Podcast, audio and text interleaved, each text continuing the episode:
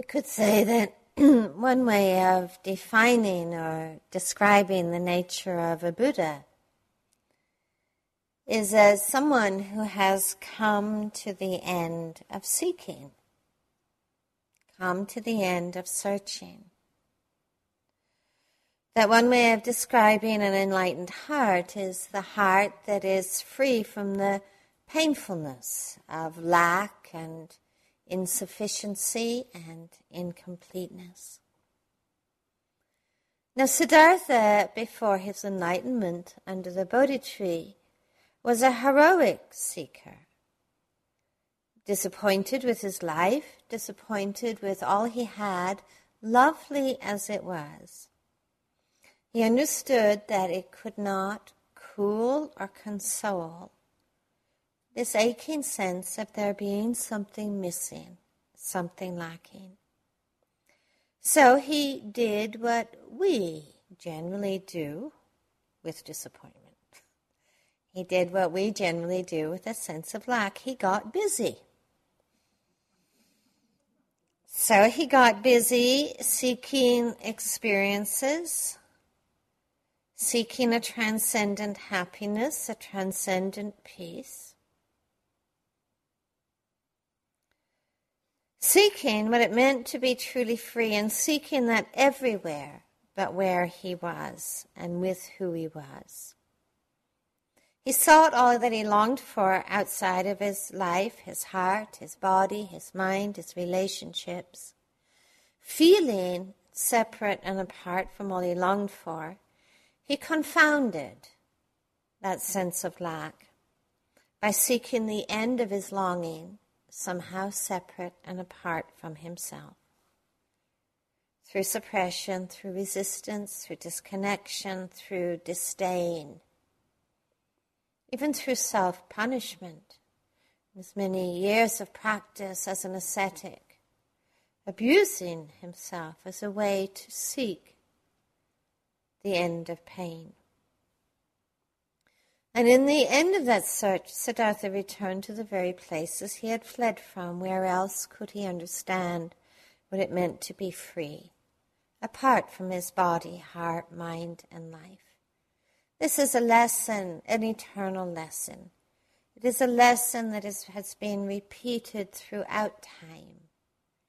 It is a lesson and a journey we all go on ourselves until we come to that place where we really deeply know that wherever we go, we take all of this with us this body, this mind, this heart.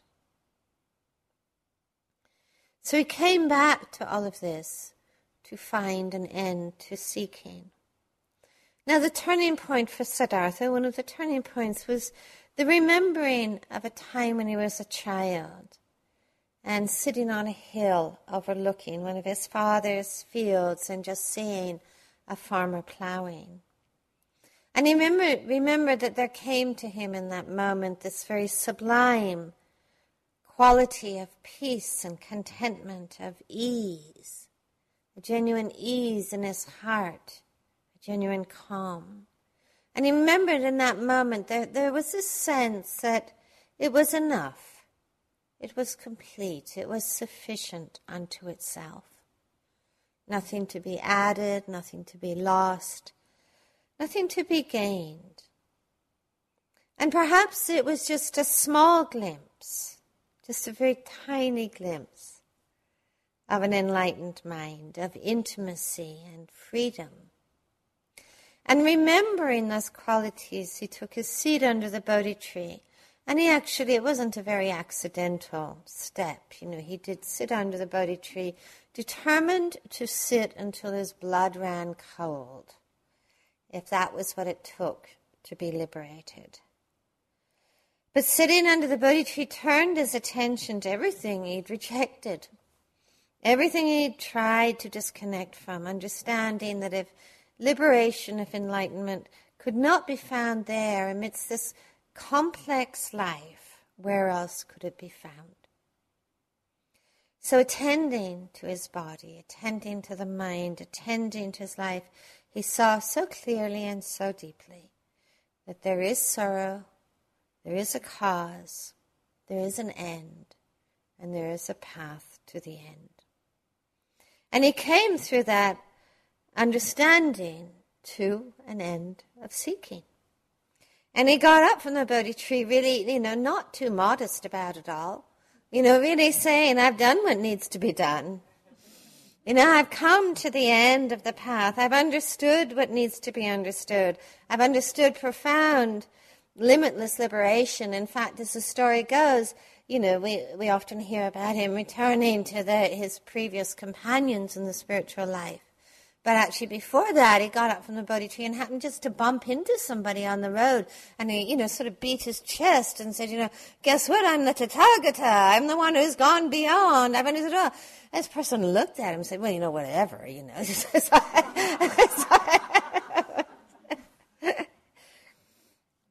now, curiously, at this point, the Buddha didn't turn into a statue.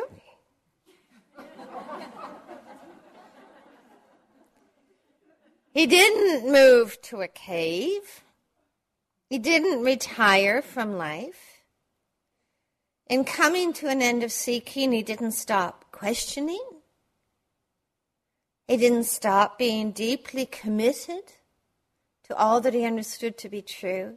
He didn't uh, stop or end being deeply engaged with the world and with people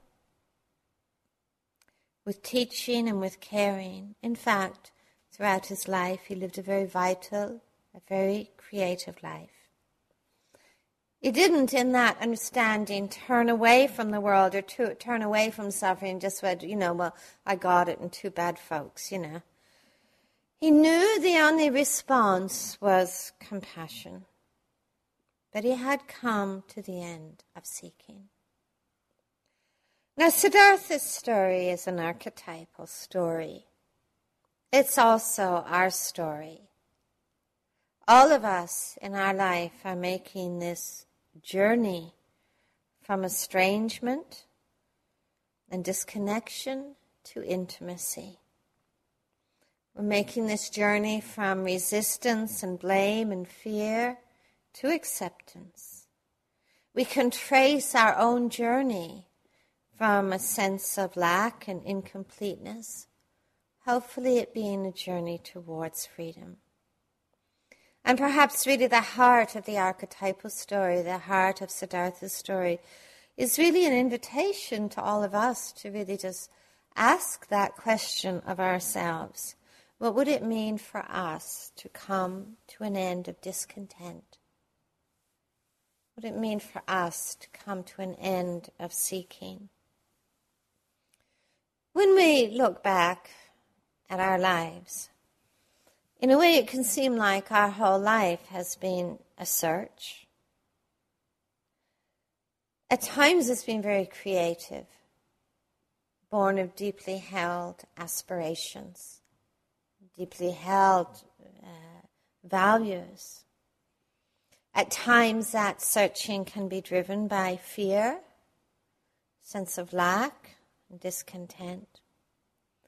Because we often see that in our seeking, we're not really seeking for something we already have. We're seeking for all that we believe that we don't have, that lies somewhere else, this different, this better, this improved mind and body, this improved life and experience. We seek for perfection, for love, for safety, for refuge, and most often we seek for all of that apart from where and who we are, and that is the tension and the pain in our seeking. But because, because it becomes later, a postponed life, a postponed liberation, a postponed contentment.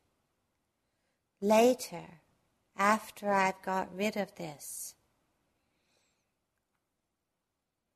in the future, what we wish for, what we need. This is the vocabulary of discontent. I need is the vocabulary of a belief in insufficiency. We often too believe that the end of our seeking, the contentment, the freedom, the sufficiency, that the end of our seeking probably has many conditions getting something that we don't have, being someone we are not, becoming something else, getting rid of everything that gets in our way. Milarepa was uh, he's kind of one of my favorite yogis of the past. I don't know if any of you are familiar with the story of Milarepa, but anyway, a little bit of his story is he really did boot camp practice. You know, he lived in the solitude of the high mountains in a cave, and he lived on nettles. Now, you might think that that's probably not true, but I really have to tell you that there are yogis today who live on nettles. You know, in fact, my teacher, when he was young in training, and he came from a very poor family, so he had very little support as a young monk. And he used to live on nettles for many years. In fact, they called him Skinny Rabten. That was Rabten was his name. They called him Skinny Rabten because you don't get too much weight when you live on nettles. And then after a while, he got a Rinpoche given to him to train, you know, so he got some support. Then they called him Chubby Rabten. This is before he became quite venerated. Anyway, Milarepa once did, one day went out of his cave to gather firewood to cook his nettles. And when he came back, he found that his cave was inhabited by all these vicious demons. They'd taken up residence in his absence. And he tried everything to get rid of these demons. He negotiated with them, tried to make deals with them. He tried to frighten them. He tried to scare them. He tried to overcome them. He, he sang to them. He offered them mantras. He blessed them. He prayed for help. He tried to pretend they weren't there. And one by one, all the demons began to disappear until only one demon remained. And this was the most fierce and the most ferocious demon of them all.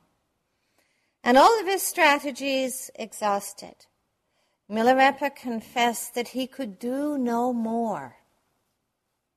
He could do no more to end this demon's habitation. So in the end, this is a story, remember? And in the end, he placed his head in the mouth of the demon and said to the demon, You know, welcome, stay a while, you know, move in, bring your friends.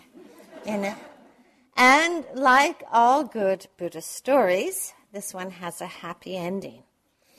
And the demon, in the face of Milarepa's surrender, was transformed into a rainbow. Now, I suspect that to some extent we can all see ourselves in Milarepa's story. The strategies we engage in, the avoidance in the face of our demons, the despair, the resistance, the fear that can be part of all of our lives. It is truly so hard to be near that which is unpleasant or painful or threatening.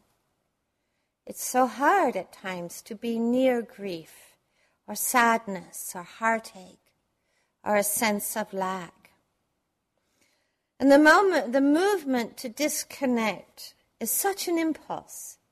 It happens so quickly. And what we really see is how much aversion can be one of the real bastions of our lives.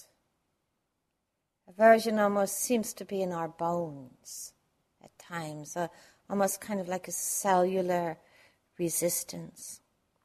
And I don't think that it's hard for any of us to see that anxiety and aversion are the proximate causes of disconnection in our life.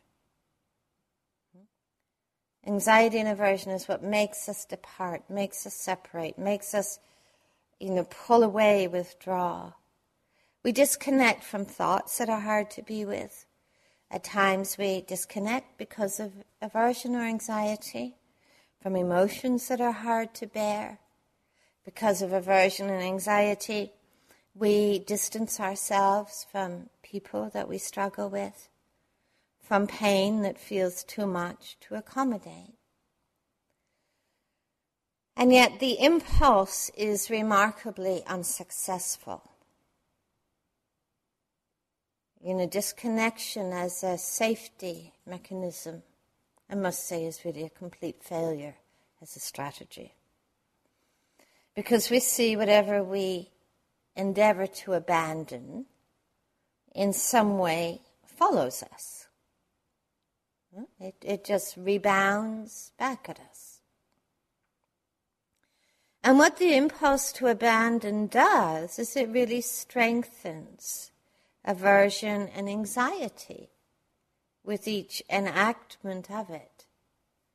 In fact, the endeavor to abandon the fear that we need to abandon something externally or inwardly is really like creating a fence and hanging a sign upon it of no confidence of saying that it's not possible for me to go there.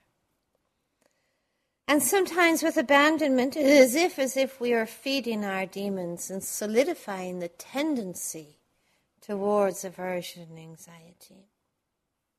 Now I forgot to tell you that this talk is about intimacy.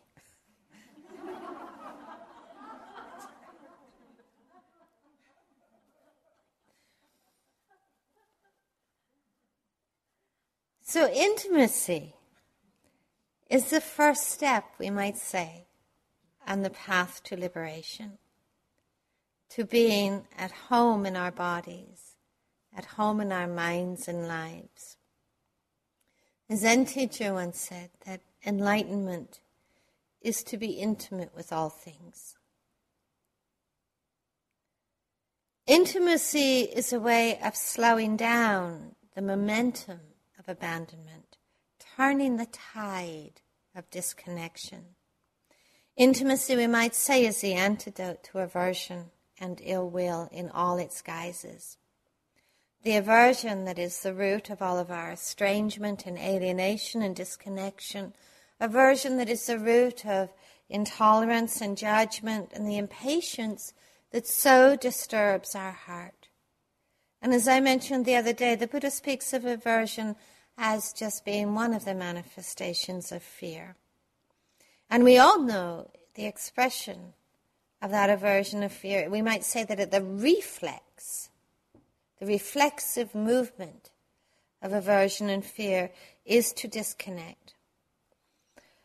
Now, aversion, if we really look at it closely, you know, if we stop trying to explain it or justify it or whatever, you know, fix it, Aversion, if we really look at it really closely, just the feeling of aversion, if we look at it fearlessly, is actually really quite a terrible suffering.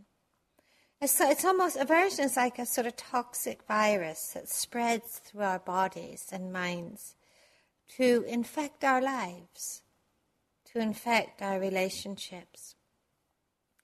Aversion is also a very powerful home of the sense of me, the sense of I and then also the creation of you and then.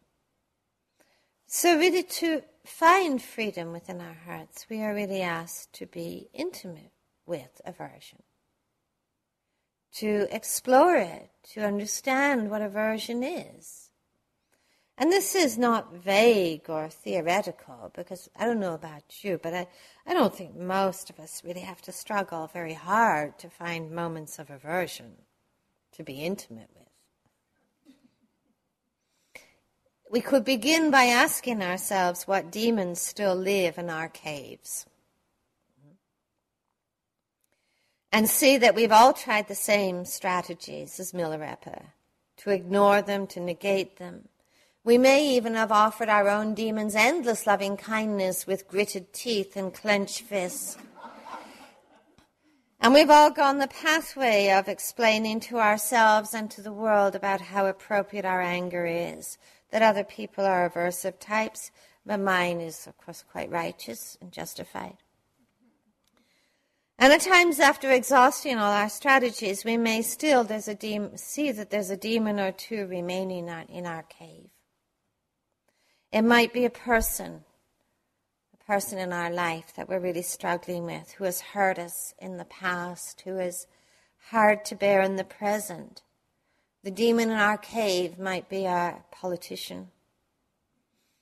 It might be someone here. Our demon might be an illness that lingers, or an obsession that rages in our mind, or a, a disappointment that we can't let go of. Intimacy is not about being free from the difficult.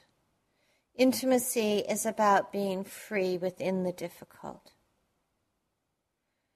And times we inch towards intimacy.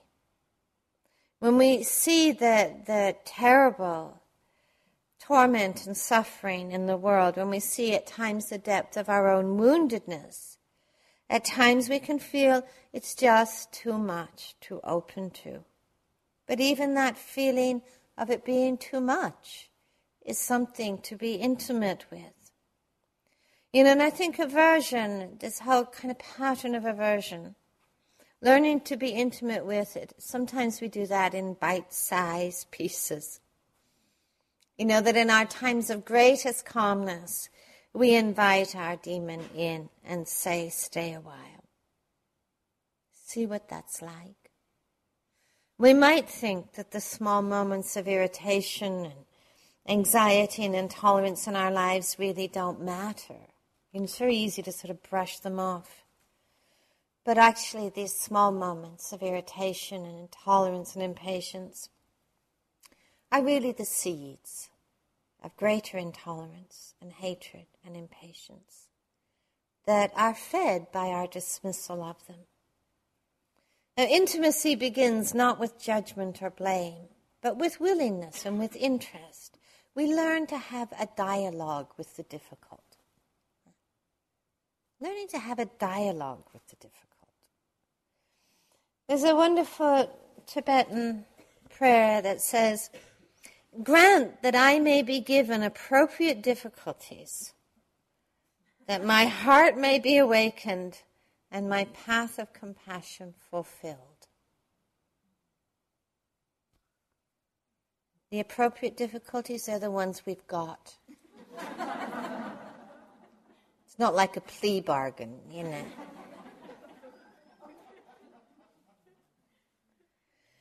So, what does it mean for us to have a dialogue with the difficult, with our worst enemy?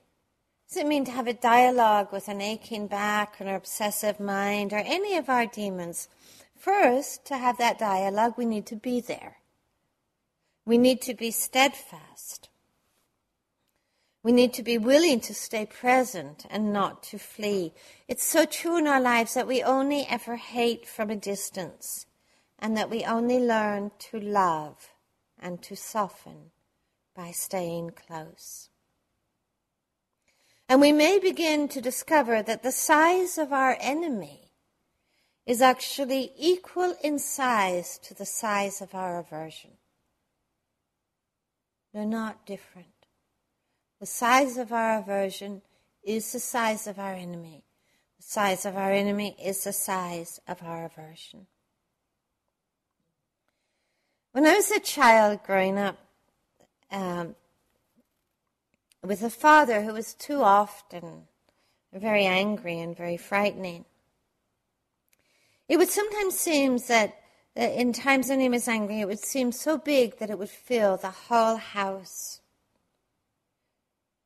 And it seemed so big and so powerful that the children, uh, me and my brothers and my sister, we would curl up and we would hide. And now my father, he's an old man. He's a small man. I thought he was going to be angry his whole life. And I'm really amazed that something's changing. And yet, when I see him now, I see so much his loneliness and his fear of being out of control. And, you know, really knowing, don't need to hide. And it's, it's that loneliness, that fear of being out of control, that I can have a dialogue with. You know, and I do see this in my own life. That whenever I feel at all aversive, what I'm doing is pushing the world away. That even the slightest bit of ill will is a way of pushing the world away. That any time I might consent to irritation or impatience or intolerance, it just creates that pushing away. I really actually see in my own practice, my own life, that I really can't afford aversion. I really can't afford ill will.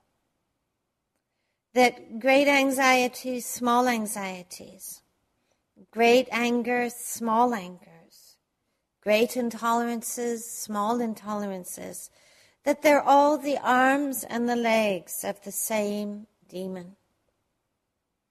And we need to stay close and begin to see that our demons and our suffering really may not be in all the people and the events that we struggle with in the world, but the demon truly makes us suffer is our resistance and fear and aversion.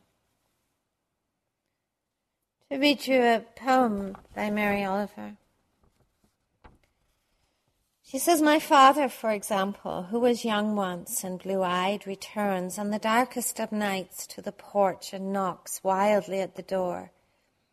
And if I answer, I must be prepared for his waxy face, for his lower lip, swollen with bitterness. And so for a long time I did not answer, but slept fitfully between his hours of rapping. But finally there came the night when I rose out of my sheets and stumbled down the hall the door fell open, and I knew I was saved and could bear him. Pathetic and hollow, with even the least of his dreams frozen inside him, and the meanness gone. And I greeted him and asked him into the house and lit the lamp, and looked into his blank eyes, in which at last I saw what a child must love. I saw what love might have done had we loved in time.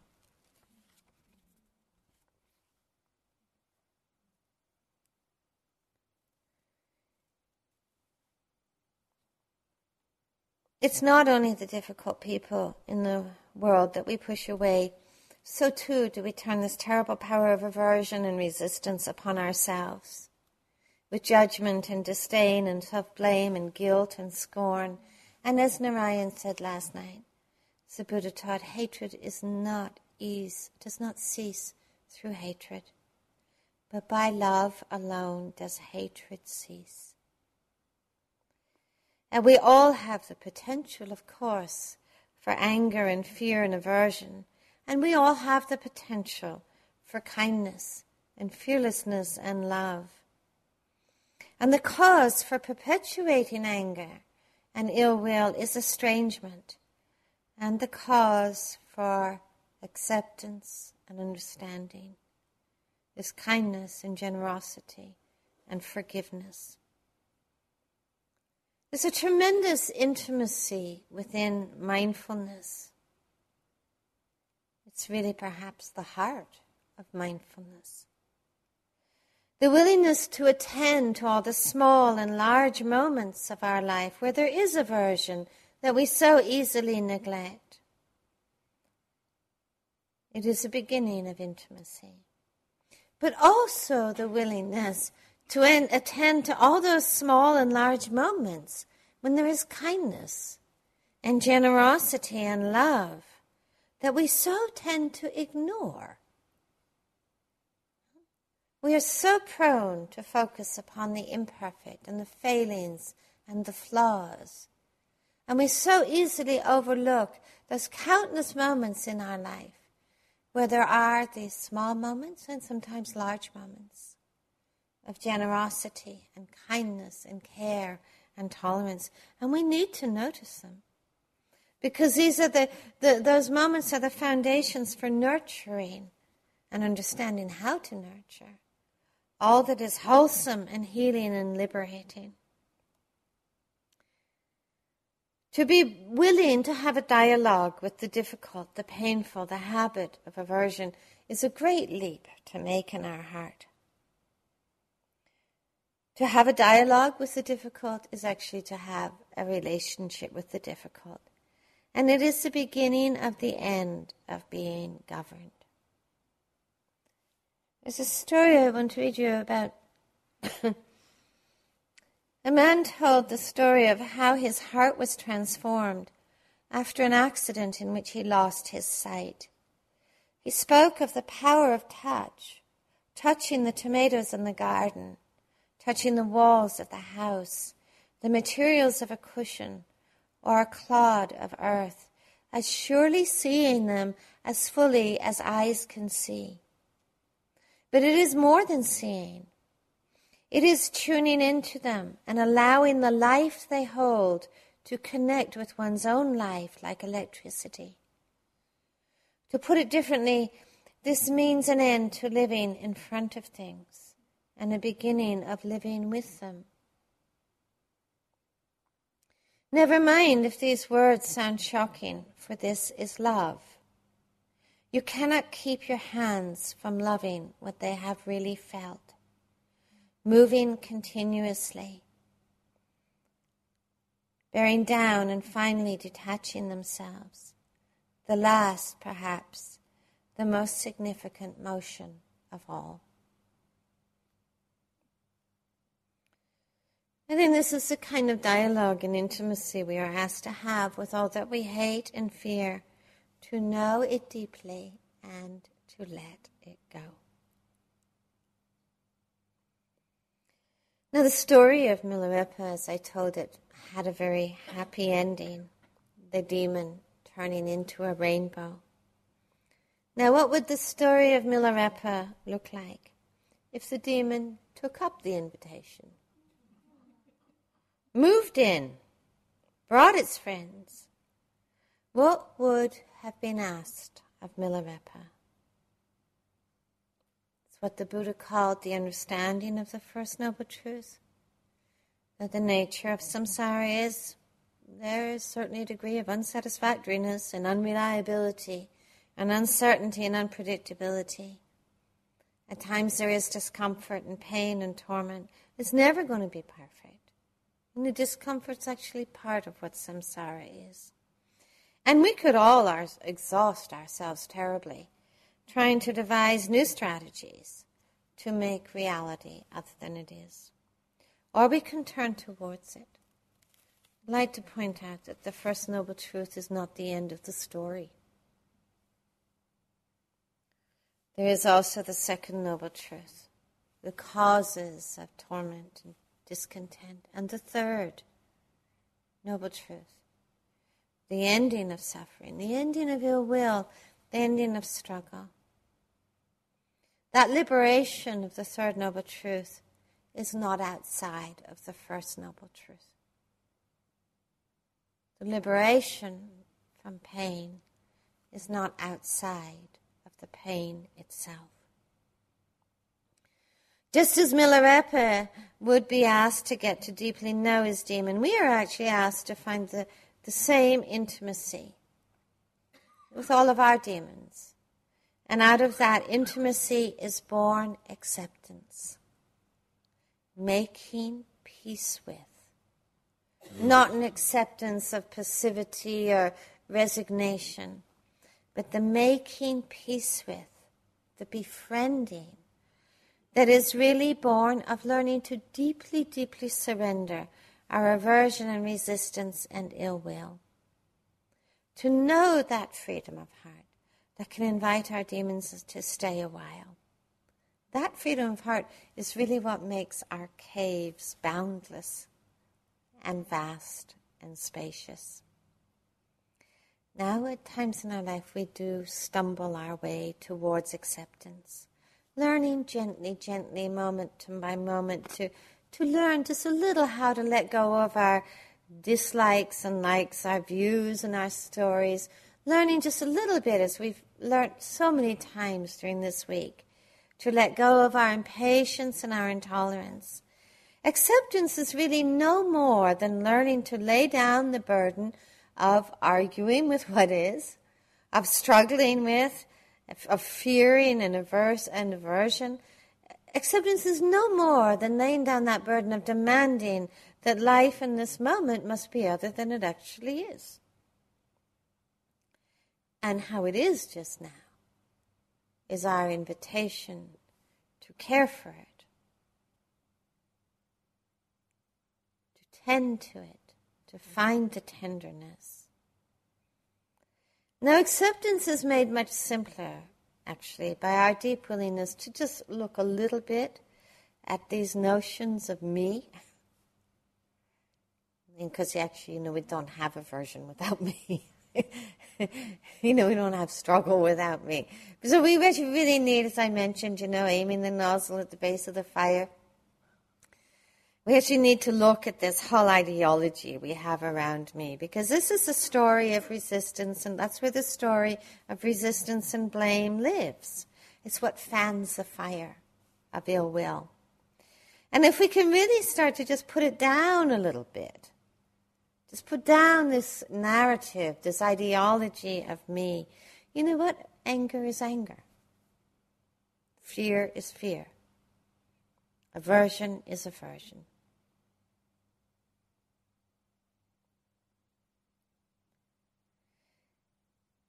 Acceptance on a deeper level is a kind of fearlessness. It's a place of deep wisdom born of investigation. What is it that makes someone or something feel unbearable? What is it that makes any part of ourselves, our mind our bodies, our hearts, something to be resented or disdained or rejected? What is it that leads us to divide the world into friends and to enemies? You know, self and others. Sometimes we might be tempted to say it's judgment. But actually, it's something more deeply embedded than the fleeting and last, uh, uh you know, temporary aversive thoughts.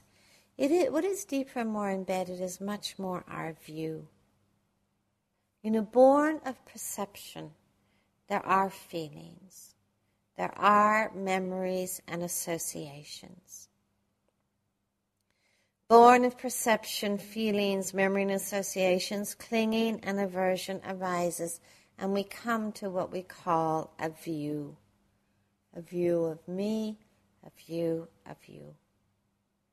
You know, perhaps, you know, you're walking in the dining room and you pass the person who, you know, is a chronic shuffler who sits near you. And notice the moment you see them, what happens? You know the flinch? You know the flinch? We often don't get past the flinch moment. I often think of mindfulness as a way of getting past the flinch moment. Because flinch is about to be abandonment. But notice you pass that person in the dining room who you know shuffles. And immediately the memories and associations arise. Oh, that's the person who keeps interfering with my perfect meditation. In fact, I don't even like them. They're kind of mindless person. They're probably ruining everybody's retreat. Now, that's a view. That's what we call a view. We have fixed the person in our mind based on perception, feeling, memory, and association. Now, it's probably actually, and in doing that, we've actually fixed our own heart in aversion. Now that happens simultaneously. Now, certainly that view stops us seeing that person fully, or seeing fully the nature or the effect of the aversion or resistance upon us. You know, and this story is one that plays itself out over and over again in a single day. How many views we have had, you know, I'm like this, I'm wonderful, I'm a failure, you know. I'm terrific, I'm a schmuck, you know, I'm a fantastic meditator, the worst yogi in the world, you know, I'm loving, oh, I'm so angry. You know, how many views? They just keep going and going. And you know what the power of a view is to produce amnesia. Because when we're in that middle of that one view, we've entirely forgotten about the 300 views we've already had today. Never mind the many millions, uncountable millions of views we have had in our life about ourselves. That one is true in the moment.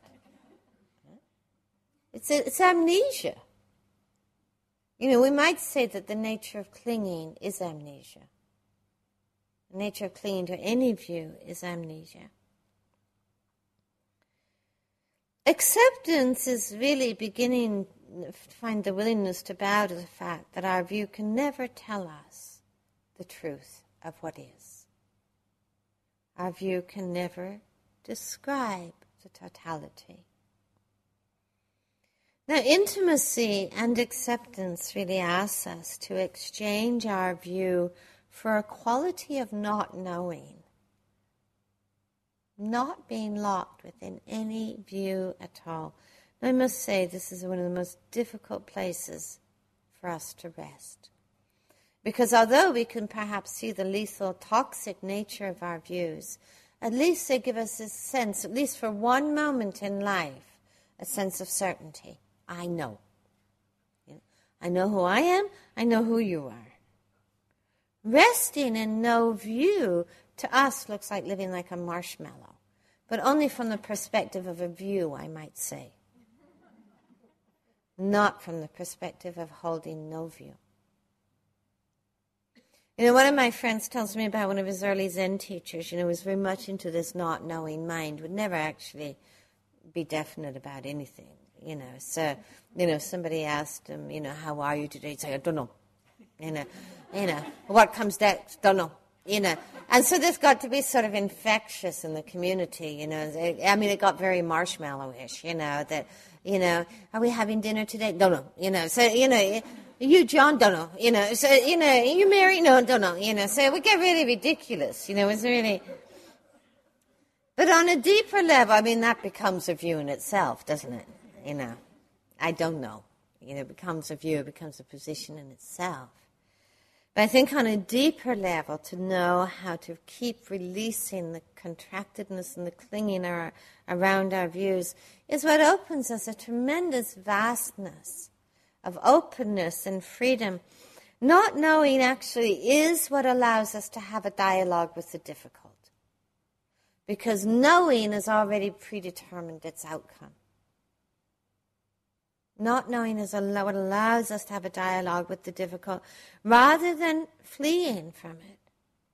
Now, wise mindfulness and wise effort is truly a way of constantly having a way of dialogue with the moment. I don't mean a verbal dialogue of, of storytelling, but a way of, of relatedness, a way of connectedness.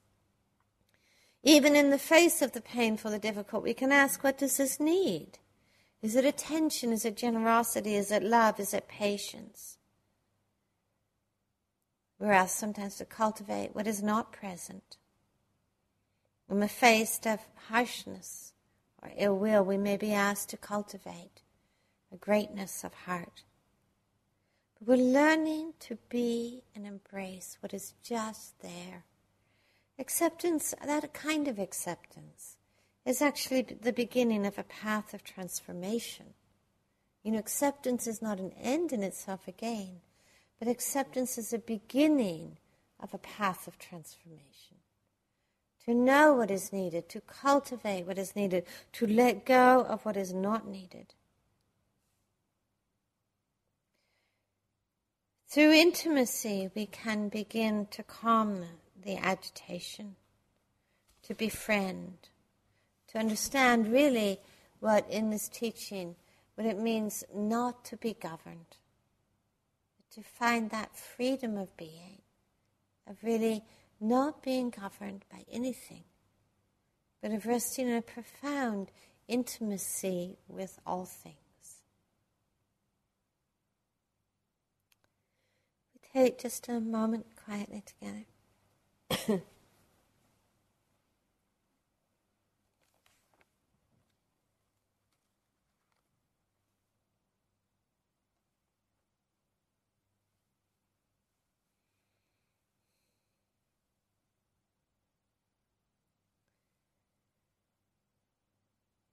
grant that I may be given appropriate difficulties, that my heart may be awakened and my path of compassion fulfilled.